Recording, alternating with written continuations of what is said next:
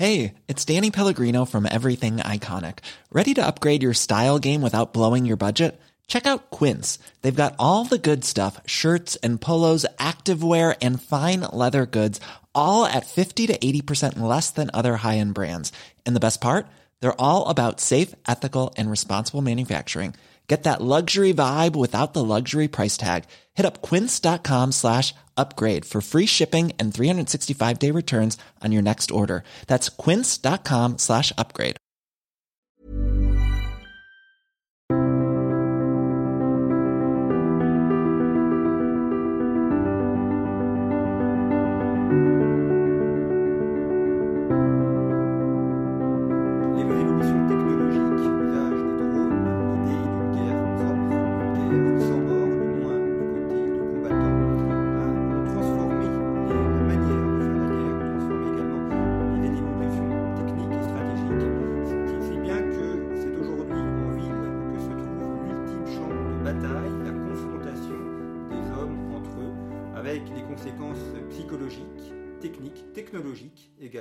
Que cela entraîne.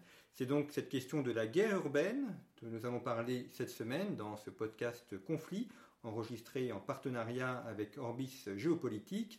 La guerre urbaine, et pour en parler, je reçois le colonel Pierre Santoni. Bonjour. Merci Bonjour. Beaucoup d'avoir accepté notre invitation. Vous êtes colonel dans l'armée de terre. Vous avez participé à de nombreuses missions dans les Balkans, en Afrique, en Afghanistan également.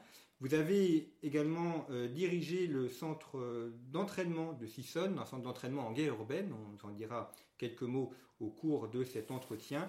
Et puis, vous avez publié deux ouvrages, un consacré à la bataille terrestre, le triangle tactique, et un autre qui va être le cœur de notre entretien, l'ultime champ de bataille, combattre et vaincre en ville, dont une version mise à jour vient de paraître. Conflit avait recensé la première publication, la première version, et là une version complétée avec des batailles urbaines récentes, notamment celle d'Alep et celle de Fallujah.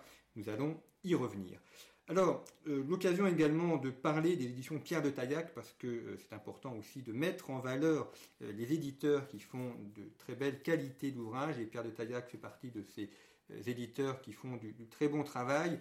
Ici, on a un livre qui est un beau format, facile à manier, à manipuler, très belle typographie et surtout une très grande qualité iconographique, très grande qualité des cartes également, ce qui fait que c'est à la fois un ouvrage qui est très agréable à lire et dans lequel on apprend beaucoup de choses, mais aussi un ouvrage qu'il est agréable à regarder. Et c'est bien de mettre en avant ces artisans, ces éditeurs qui ont compris qu'il fallait faire du livre un bel objet si on voulait encore donner un avenir au livre. Et donc, c'est avec grand plaisir que l'on recommande l'ensemble des ouvrages de Pierre de Taillac et notamment celui-ci, l'ultime champ de bataille.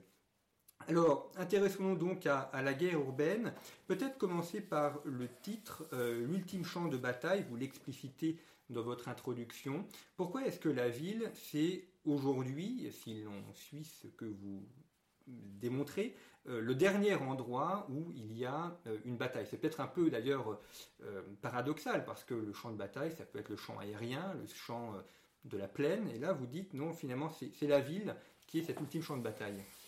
Alors je dirais qu'avec mon complice Frédéric Chamond, on s'est dit la bataille au sens où on l'entend depuis des millénaires, cette bataille qui a été le cœur de la façon dont les Occidentaux, en particulier en Occident, dont on envisageait le combat, c'est-à-dire la rencontre entre deux partenaires qui sont des adversaires, dans un champ relativement clos, dans un espace-temps qui est défini.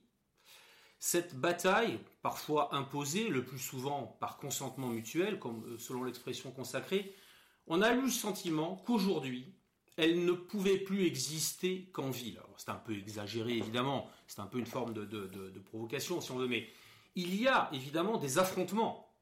Il y a des affrontements, même dans le champ cybernétique.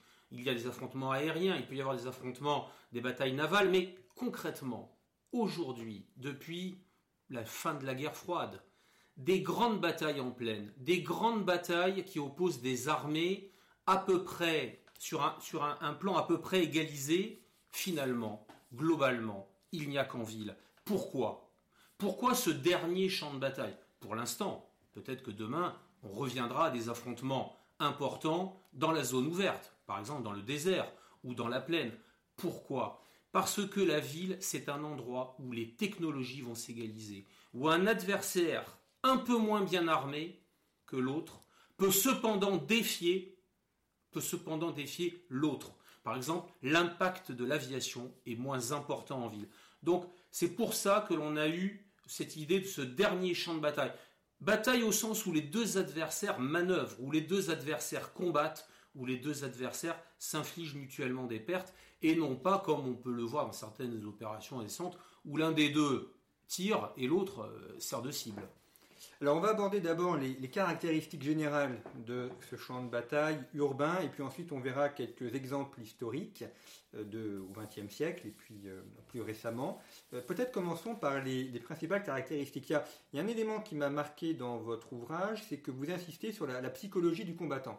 En disant un des grands défis du champ de bataille, c'est qu'on rentre dans l'intimité des gens, puisqu'on va rentrer dans des maisons qui sont éventrés, donc on voit des endroits qui ont pu être fuis depuis quelques jours seulement, on voit les effets personnels des personnes, des habitants, évidemment on entre chez des civils, donc certains sont morts, d'autres sont blessés, donc tout ça a un impact psychologique extrêmement fort sur le soldat, beaucoup plus important que lorsqu'on est à la tête d'un avion ou lorsqu'on fait des tirs depuis une zone aéroportée.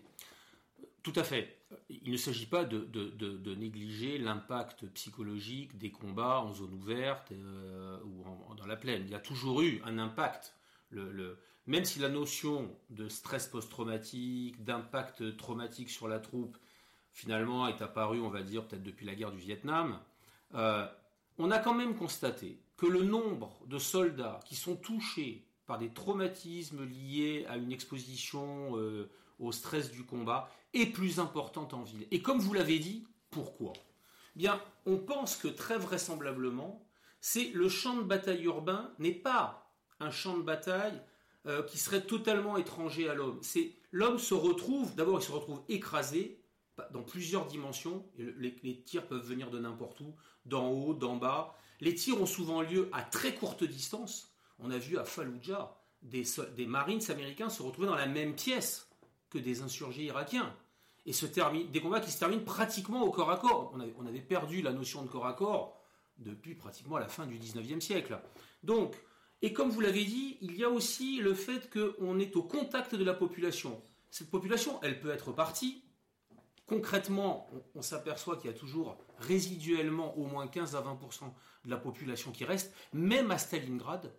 Une partie de la population est toujours là, pour des raisons sur lesquelles on pourrait revenir. Ils n'ont pas été évacués, ils ne savaient pas qu'il fallait partir, ils ont pensé qu'il fallait mieux rester, mais pour des tas de raisons, même à Stalingrad, même aujourd'hui à Mossoul, à Alep, dans les cités qui servent de champs de bataille, une partie de la population est toujours là. Et donc, et même quand elle n'est plus là, elle a laissé des lieux de vie. À Waterloo, le champ de bataille, c'est la plaine. Les combattants sont dans une plaine, il n'y a pas forcément de traces de l'activité humaine. Alors que dans la ville, le champ de bataille, c'est le lieu de l'activité humaine. Et donc les psychologues militaires ont constaté que cela pouvait porter atteinte de manière beaucoup plus importante à la psychologie du soldat. Et d'ailleurs, on estime que la rotation des unités en zone urbaine doit être beaucoup plus importante que en zone ouverte. Encore une fois, il s'agit là d'observations statistiques sur le long terme, depuis la bataille de Madrid, de Stalingrad, mais on a coutume de dire que le champ de bataille urbain est abrasif. Il est abrasif déjà physiquement, des morceaux de ferraille, des morceaux de pierre, des maisons éventrées. C'est pas pareil qu'un trou fait par un obus dans le sol. Et on a aussi coutume de dire qu'il est abrasif psychologiquement. Car le soldat y retrouve quelque part une forme de l'activité humaine qui lui est d'habitude familière et qui d'un seul coup devient hostile. Alors vous évoquez justement le bruit qui peut être assourdissant parce qu'il se répond d'un mur à l'autre, également la fumée qui est maintenue, ça peut être également les gaz lacrymogènes, d'autres types de gaz qui sont en surface, donc évidemment des situations extrêmement compliquées à gérer pour le soldat. Et notamment, vous mentionnez donc l'importance et de la formation des soldats, et le rôle du caporal qui doit diriger une petite troupe, hein, quelques-uns. D'ailleurs, vous expliquez qu'il peut y avoir différentes stratégies, soit des gens qui vont à 2, soit des gens qui vont à 4 ou 5, mais l'importance de cette personne qui tient le groupe et qui doit éliminer la peur du groupe et la conduire vers la bonne marche à suivre. Bien sûr, les troupes particulièrement bien entraînées pour le combat en zone urbaine sont des troupes dont l'encadrement de base, ce qu'on appelle parfois dans l'armée les petits gradés, mais le terme de petit gradé n'est pas du tout péjoratif, bien au contraire, c'est-à-dire les gradés qui sont au contact des soldats. Concrètement, le cas le plus connu, c'est les caporaux, les caporaux-chefs, les sergents, les hommes qui commandent entre 2, 4, 6 ou 10 hommes. Ce rôle est essentiel, car ils vont se retrouver très vraisemblablement coupés de leur chef, et donc ils vont se retrouver dans des situations où ils vont devoir prendre des décisions à très courte distance, dans le bruit, dans le noir, dans la fumée, dans l'écho des fusillades. Et le rôle des petits échelons, je le répète, le terme de petits échelons n'est pas péjoratif dans le langage militaire, hein, petit par rapport à grandes unités, qui est une division, une brigade, qui est commandée par des colonels, des généraux. Donc le rôle des gradés d'encadrement est essentiel. Vous savez que le rôle des gradés d'encadrement a été vraiment mis en exergue, notamment en 1917, lorsque, pour la première fois dans l'histoire de l'infanterie, des sous-officiers, des hommes du rang étaient amenés à commander sur le terrain, commander tactiquement, ne pas seulement faire la discipline, mais commander tactiquement. Ils avaient un objectif, une carte, un croquis d'itinéraire. Eh bien, ce côté-là, on le retrouve particulièrement en zone urbaine, où un caporal peut se retrouver dans un couloir d'un grand immeuble pendant une demi-journée, coupé de sa section, coupé de ses hommes, coupé de ses chefs, avec 3 ou 4 de ses soldats. Mais comme il est très difficile de combattre en zone urbaine, si ce caporal fait preuve d'un grand sens tactique, s'il a été bien entraîné, il va pouvoir tenir longtemps, même face à une troupe incomparablement supérieure en nombre. On a vu à Hué des snipers nord-vietnamiens tenir en échec des compagnies américaines ou des compagnies de sud-vietnamiens pendant toute une journée, un homme seul contre une centaine. Mais encore faut-il le débusquer, encore faut-il le trouver, encore faut-il ensuite le neutraliser. Donc c'est ça qui est tout à fait intéressant. Ça redonne à chaque combattant, à chaque responsable tactique, une place particulièrement importante. Alors vous évoquez également la question logistique, parce que vous dites la bataille en ville notamment salit, donc il faut pouvoir laver à la fois les vêtements, les uniformes et puis les corps aussi, pouvoir soigner, parce que vous l'avez dit, c'est très abrasif, donc il y a des blessures qui peuvent venir, et puis également logistique pour faire tourner les hommes, pour leur permettre de se reposer, leur fournir en armes. Donc ça veut dire que cette bataille urbaine nécessite une arrière-boutique, pourrait-on dire, c'est peut-être pas le langage militaire, mais en tout cas, toute une logistique en arrière pour pouvoir alimenter le combat du front. Tout à fait. La pollution de la zone urbaine est plus importante que la pollution de la zone ouverte. Lorsqu'un soldat creuse une tranchée en zone ouverte, c'est de la terre. J'allais dire, pardonnez-moi l'expression, c'est de la saleté propre. C'est de la saleté de la nature. C'est la saleté de la terre. Lorsqu'un soldat est en zone urbaine, il a à faire face, en particulier quand la zone a été abondamment bombardée, à tous les résidus des égouts crevés, tous ces résidus de l'activité humaine qui sont infiniment polluants. Infiniment polluants. Un bâtiment qui s'est effondré, il y a des fils électriques qui sortent, il y a des morceaux de fer, des morceaux d'acier, des voitures éventrées, de l'essence qui se répand. Imaginez par exemple une zone urbaine où une station-service a été prise pour cible, elle l'a brûlée, elle a dégagé des fumées toxiques, une partie du carburant s'est répandue. Les Russes, par exemple, en ont fait l'expérience à Grozny dans les années 90. Les soldats sortaient avec leurs vêtements sales, et ça portait sur le moral des troupes, de manière incroyable. Et donc, il faut effectivement que les soldats puissent aller régulièrement, c'est le système de la rotation des unités, puissent aller se laver pour se débarrasser de ces résidus polluants. Quant à la logistique, elle est très importante parce que elle est confinée par la zone urbaine. On ne peut pas ravitailler les troupes à tout moment. L'ennemi est tout près. Or, il est fait usage d'un nombre important de petites cartouches, de munitions d'infanterie. Il est fait usage d'un nombre important de grenades à main. Et aussi, il y a beaucoup de blessés en zone urbaine.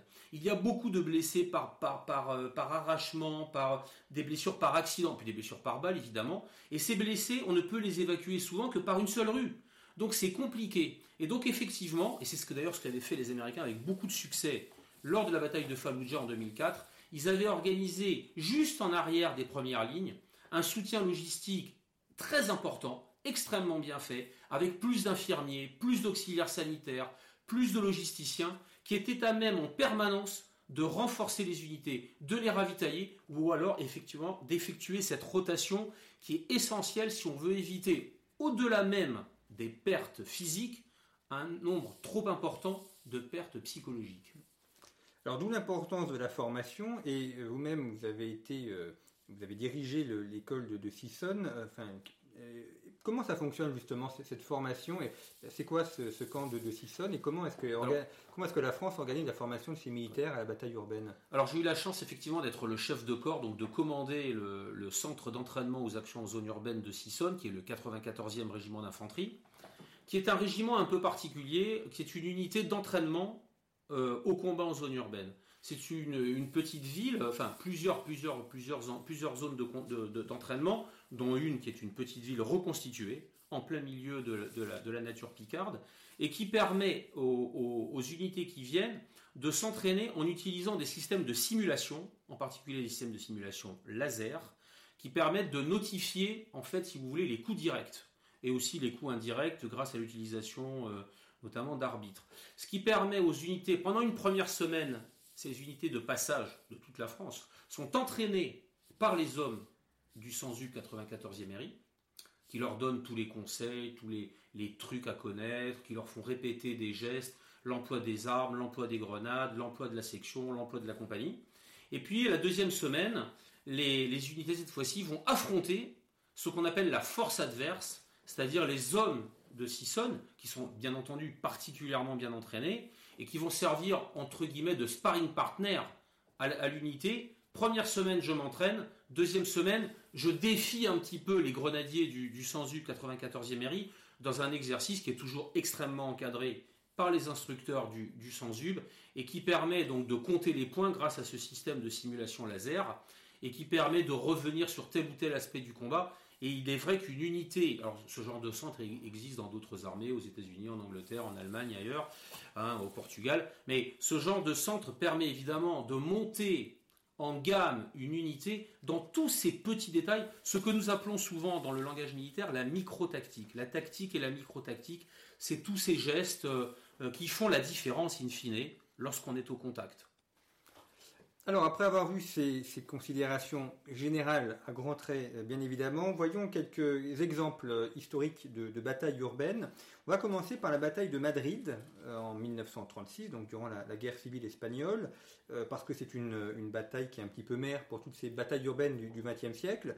Vous traitez cet exemple dans votre ouvrage, donc l'ultime champ de bataille, et on risque de me répéter, l'avantage de votre ouvrage, c'est qu'en plus, il y a donc des cartes très bien faites où on voit les unités en opération, et puis des illustrations, soit de photographies, soit des journaux d'époque. Donc ça permet de bien comprendre le sens de la bataille et la manière dont celle-ci a été organisée. Alors revenons sur Madrid en 1936.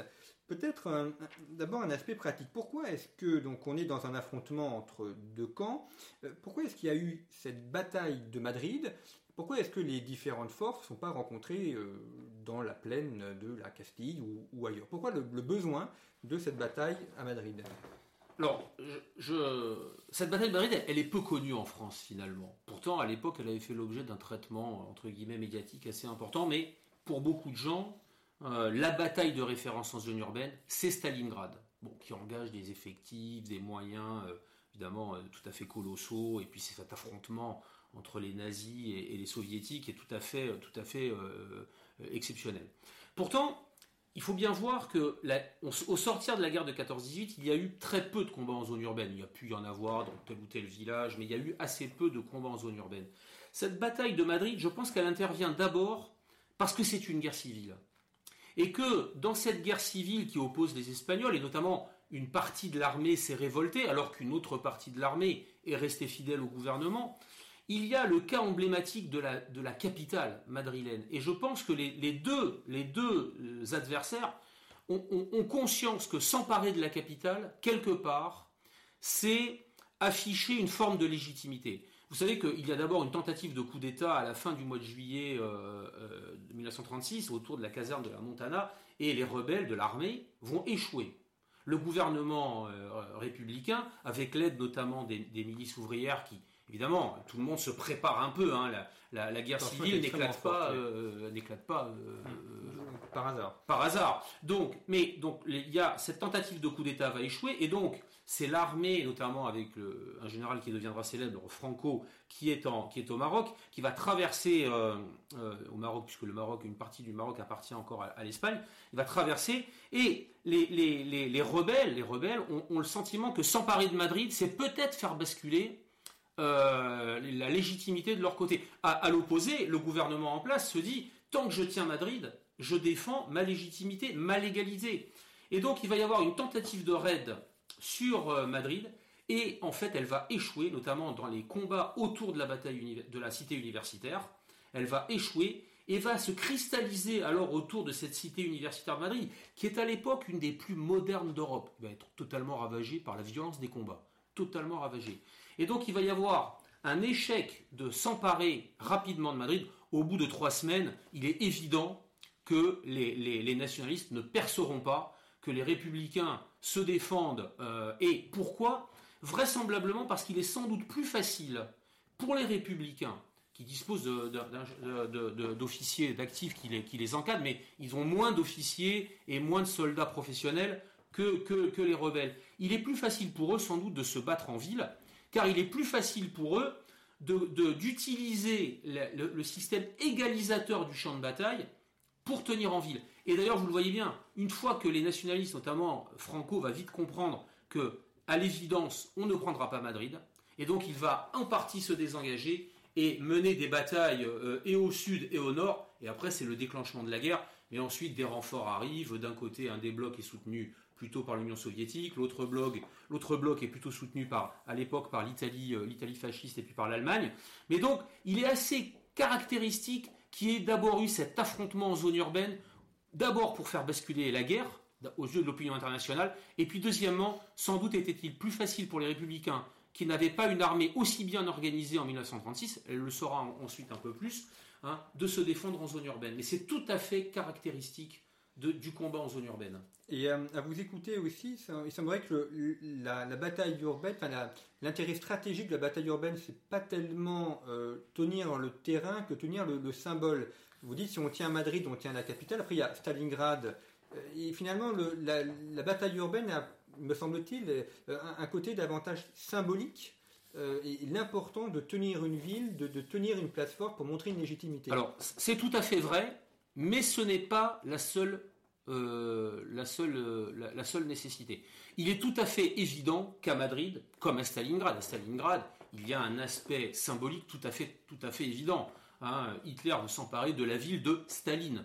Et, à contrario, les soviétiques ont tout intérêt à défendre la ville de Staline. Mais pas seulement. Vous savez que jusqu'à la mi-42, les soviétiques ont subi de terribles défaites dans des encerclements très importants dans la plaine.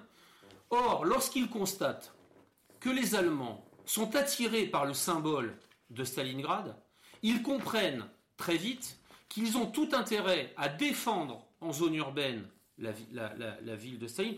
Au-delà du symbole, ils ont tout intérêt à fixer, le terme fixer qui a une signification militaire, hein, de fixer les unités mobiles allemandes, en particulier les unités de Panzer, sur la ville, ce que nous appelons nous l'appât urbain de Stalingrad. D'autant plus que c'est facilité par la présence d'un fleuve. Il y a souvent des fleuves, les villes sont souvent construites sur des fleuves.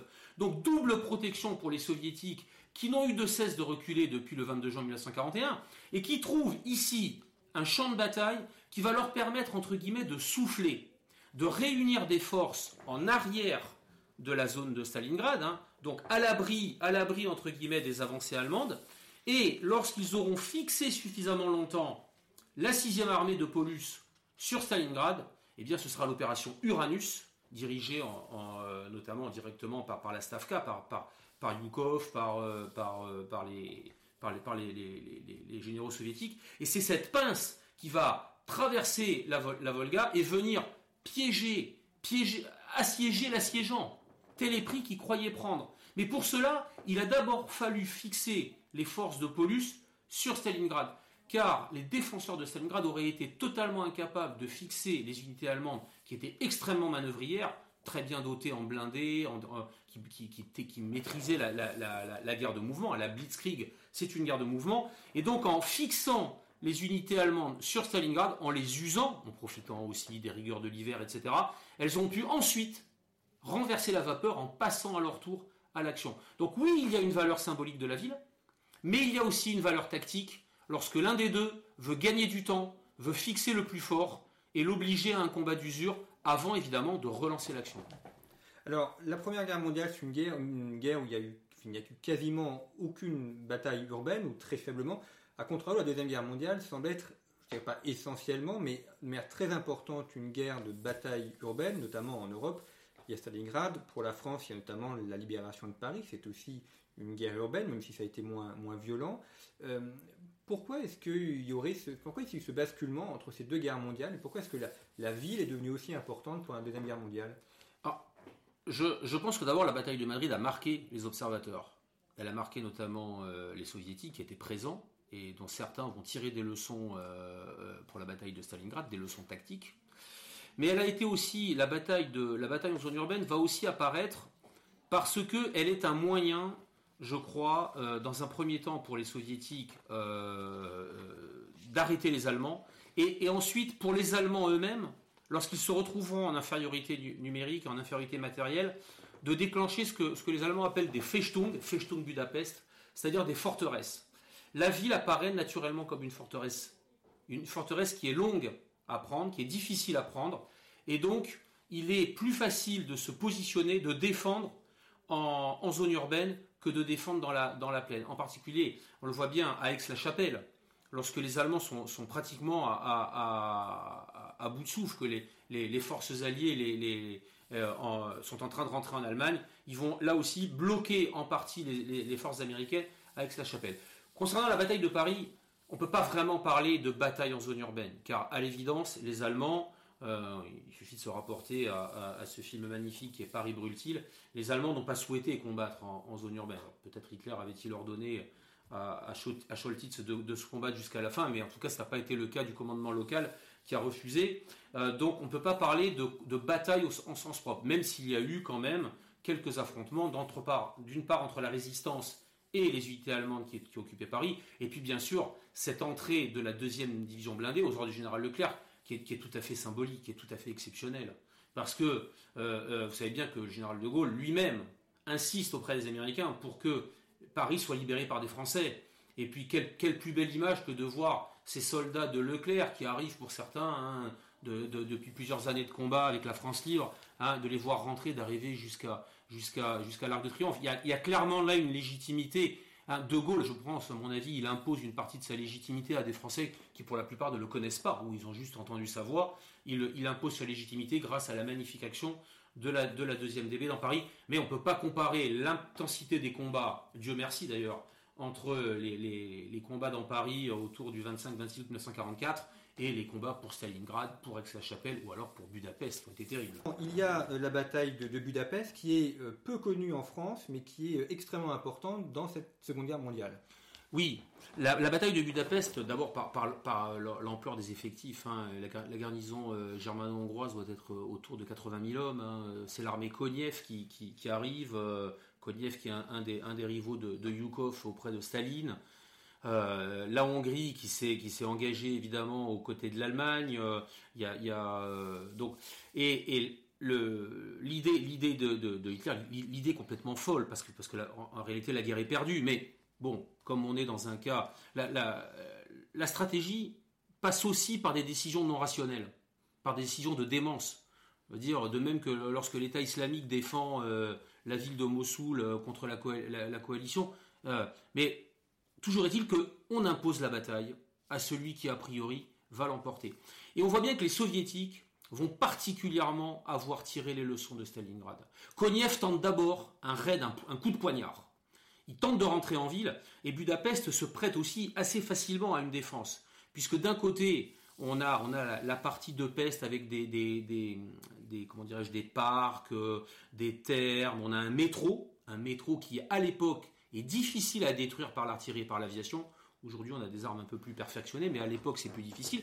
Et puis, de l'autre côté du Danube, la colline de Buda, qui elle-même est creusée à l'intérieur et qui permet de faire une résistance très importante. Et donc, Konev va tenter un coup de poignard. Il ne va pas réussir. Il va tomber notamment sur des combats importants, notamment les Hongrois qui disposent de canons d'assaut de fabrication locale, qui vont bien résister. Et du coup, Konev ne va pas insister. Il va comprendre l'erreur qu'avaient commise à l'époque les Allemands en 42-43 à Stalingrad. Il va retirer ses troupes, encercler la ville, la boucler complètement, il va traverser le Danube, et ensuite il entreprend le siège méthodique de Budapest. Et par grignotage, il finit par conquérir la totalité de la ville de Pest, il arrive au niveau du Danube, et il finira par s'emparer de Buda. Et cette ville, cette défense de Budapest, elle est terrible parce que les Allemands, bon, évidemment, ça se passe dans des conditions particulièrement terribles pour la population civile. Hein, notamment, ce qui reste de la communauté juive est massacré, jeté dans le Danube dans des conditions absolument affreuses. Mais cette bataille de Budapest, elle démontre aussi la capacité des Soviétiques à s'adapter, à prendre le temps et à réduire la totalité de la garnison allemande. À peine 800 soldats allemands et hongrois parviendront à s'échapper de la garnison de Budapest. Et je trouve que cette bataille de Budapest, elle est pleine d'enseignements tactiques pour aujourd'hui. D'ailleurs, si vous regardez avec ce fleuve et ses ponts qui passent, avec cette ville historique qui se partage un petit peu entre Pest et puis Buda, elle ressemble à beaucoup de villes. Moi, j'ai trouvé beaucoup de ressemblances tactiques entre la bataille de Mossoul et la bataille de Budapest. Et donc, je crois que c'est une bataille qui va beaucoup marquer l'imaginaire des tactiques des soviétiques. Et d'ailleurs, lorsque, dans un tout autre contexte, 11 ans plus tard, ils viendront en 1956 pour réprimer la révolte hongroise, ils ont forcément en tête ce qui leur est arrivé en 44-45 à Budapest. Et cette fois-ci, ils tenteront à nouveau un coup de poignard aéroporté, notamment en utilisant des parachutistes, en utilisant des unités blindées. Et cette fois-ci, ils arriveront à s'emparer. Bon, après, l'adversaire n'est pas le même entre une population civile et une armée allemande particulièrement motivée. Mais cette bataille de Budapest, effectivement, n'est pas assez connue. Or, elle mérite d'être connue pour comprendre une partie des affrontements en zone urbaine d'aujourd'hui. Alors, faisons un saut de quelques décennies pour les dernières minutes de cette émission. Vous avez évoqué Fallujah et Mossoul. Donc là, on change de siècle, on change également de région. Nous sommes au Moyen-Orient. Il y a un élément intéressant que vous montrez dans votre ouvrage, c'est évidemment la figure du partisan, c'est-à-dire le civil qui devient militaire. Le fait qu'il est, je ne vais pas dire aisé ou facile, mais en tout cas, avec peu de choses, on peut tenir une maison, un quartier ou combattre. Vous évoquez notamment l'usage de téléphones portables pour pouvoir communiquer, d'armement également qui est fourni. Cette bataille de Fallujah, donc là nous sommes en 2004, qu'est-ce qu'il y a de particulier et en quoi est-elle une bataille urbaine importante ? La bataille de Fallujah est une bataille importante parce que, rappelez-vous, les Américains croient avoir entre guillemets chassé Saddam Hussein et pacifié entre guillemets l'Irak, et ils se retrouvent confrontés dans les mois qui suivent l'intervention en Irak, à une série d'attentats, d'attaques par engins explosifs, par snipers contre leurs troupes. Mais Fallujah, c'est un autre cas. Fallujah, voilà que les Américains, la première armée du monde, se retrouvent défiés par des insurgés, des civils armés, pour un combat au corps à corps, dans une ville, c'est-à-dire qu'ils se voient contester une zone.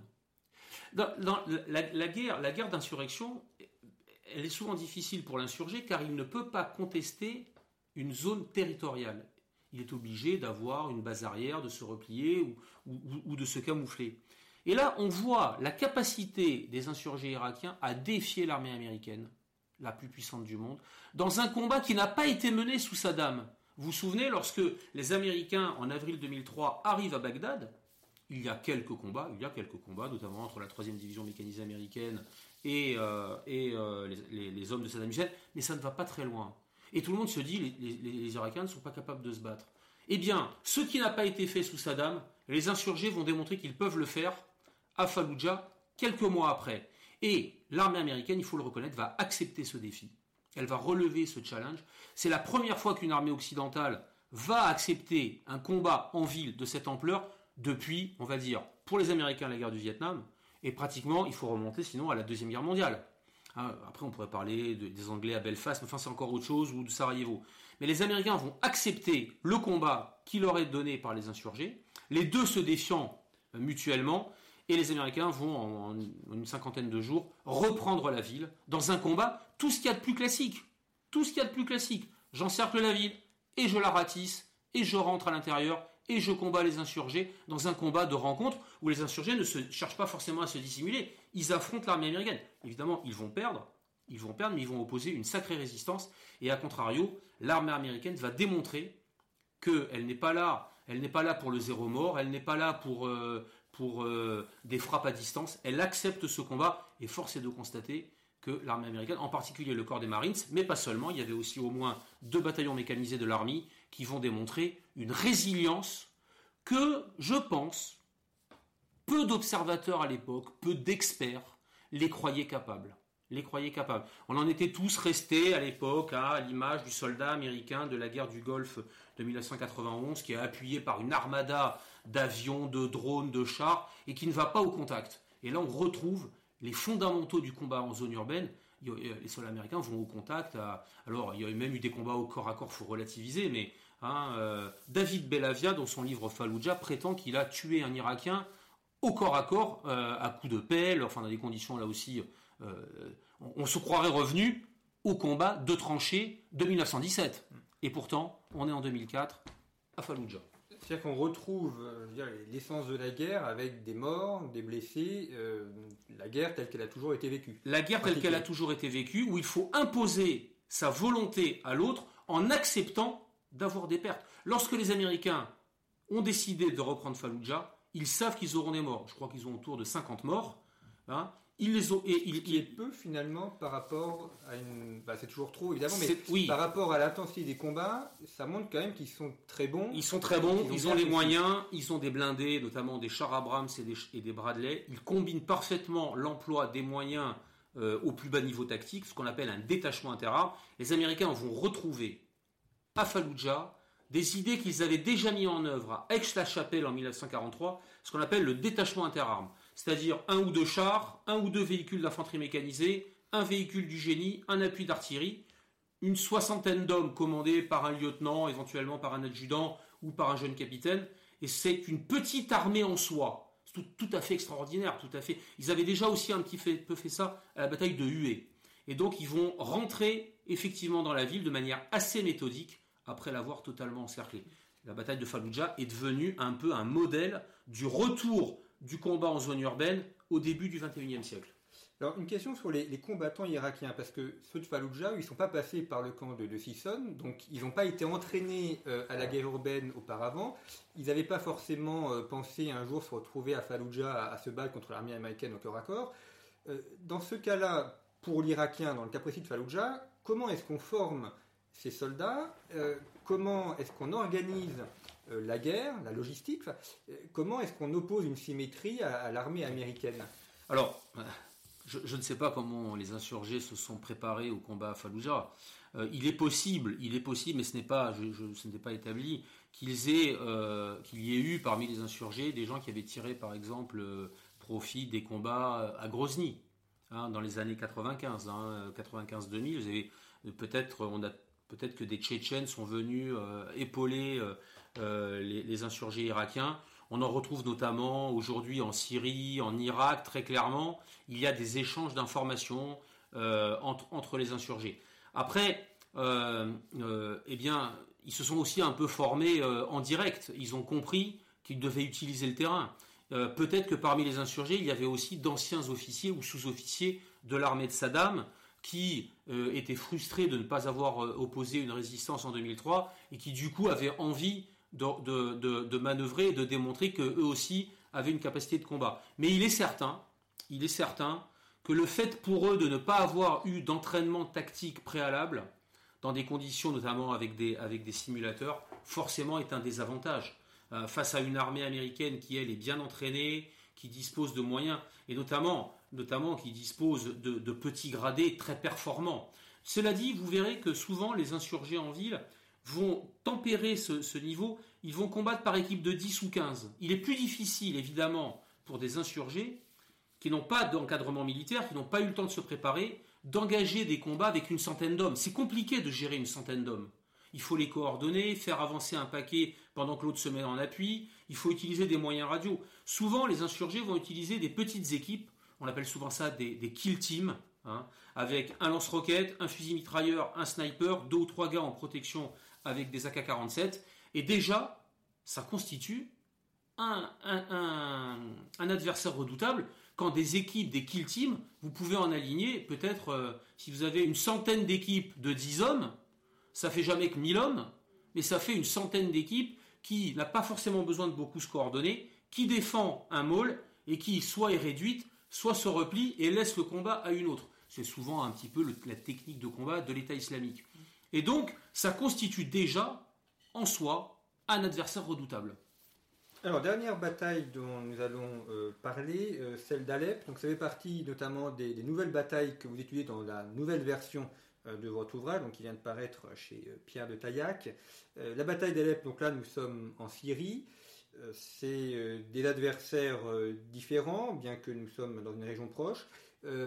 Là, la bataille d'ailleurs dure encore, enfin, nous enregistrons l'émission au mois de novembre 2019, il y a encore des tirs de mortier sur certains quartiers d'Alep, donc c'est une bataille qui est en cours, donc on en parle évidemment avec les informations dont on dispose, qui sont forcément limitées et partielles par rapport à ce qu'on en saura d'ici quelques années quand la bataille sera terminée, mais aujourd'hui, la bataille d'Alep, quelles sont ses caractéristiques et comment elle se distingue des autres batailles urbaines? Alors, très clairement, la bataille d'Alep se distingue des batailles de type Fallujah, Mossoul, même Marawi aux îles Philippines, où la bataille, j'allais dire, a un début et une fin.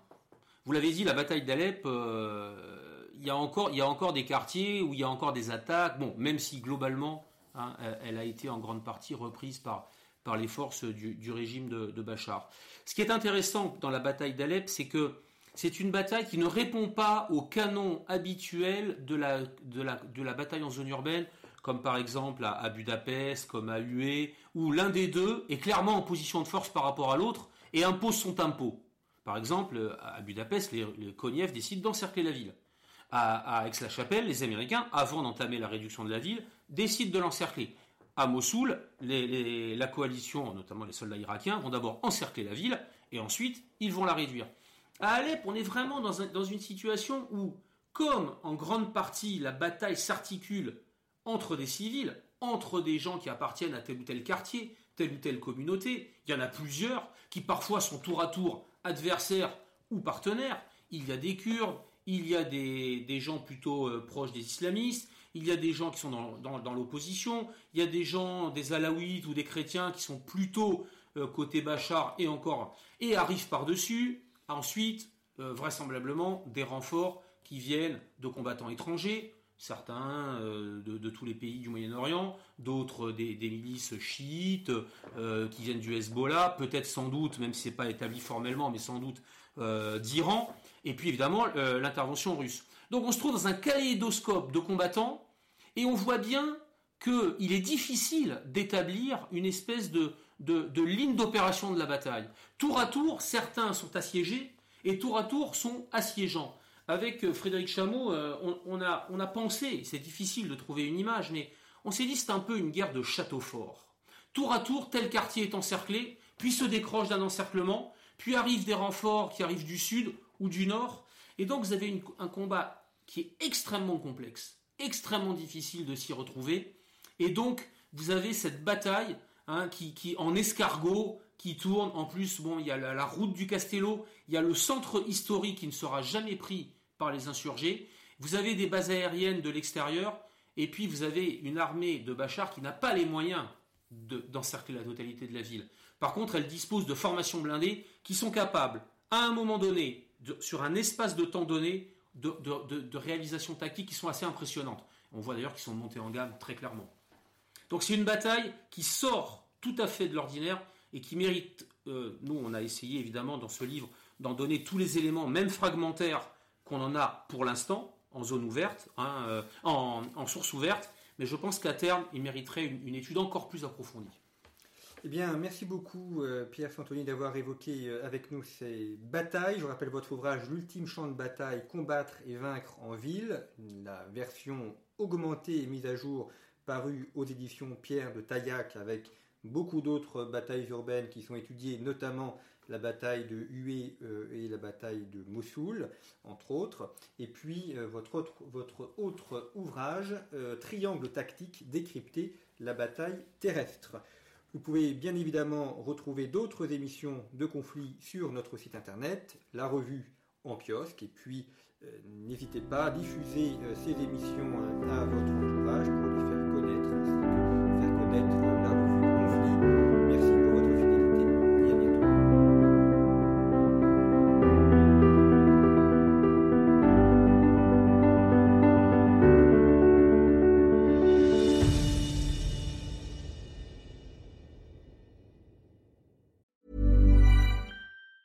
Ever catch yourself eating the same flavorless dinner 3 days in a row? Dreaming of something better? Well, HelloFresh is your guilt-free dream come true, baby. It's me, Keke Palmer. Let's wake up those taste buds with hot, juicy pecan-crusted chicken or garlic butter shrimp scampi. HelloFresh. Stop dreaming of all the delicious possibilities and dig in at HelloFresh.com. Let's get this dinner party started.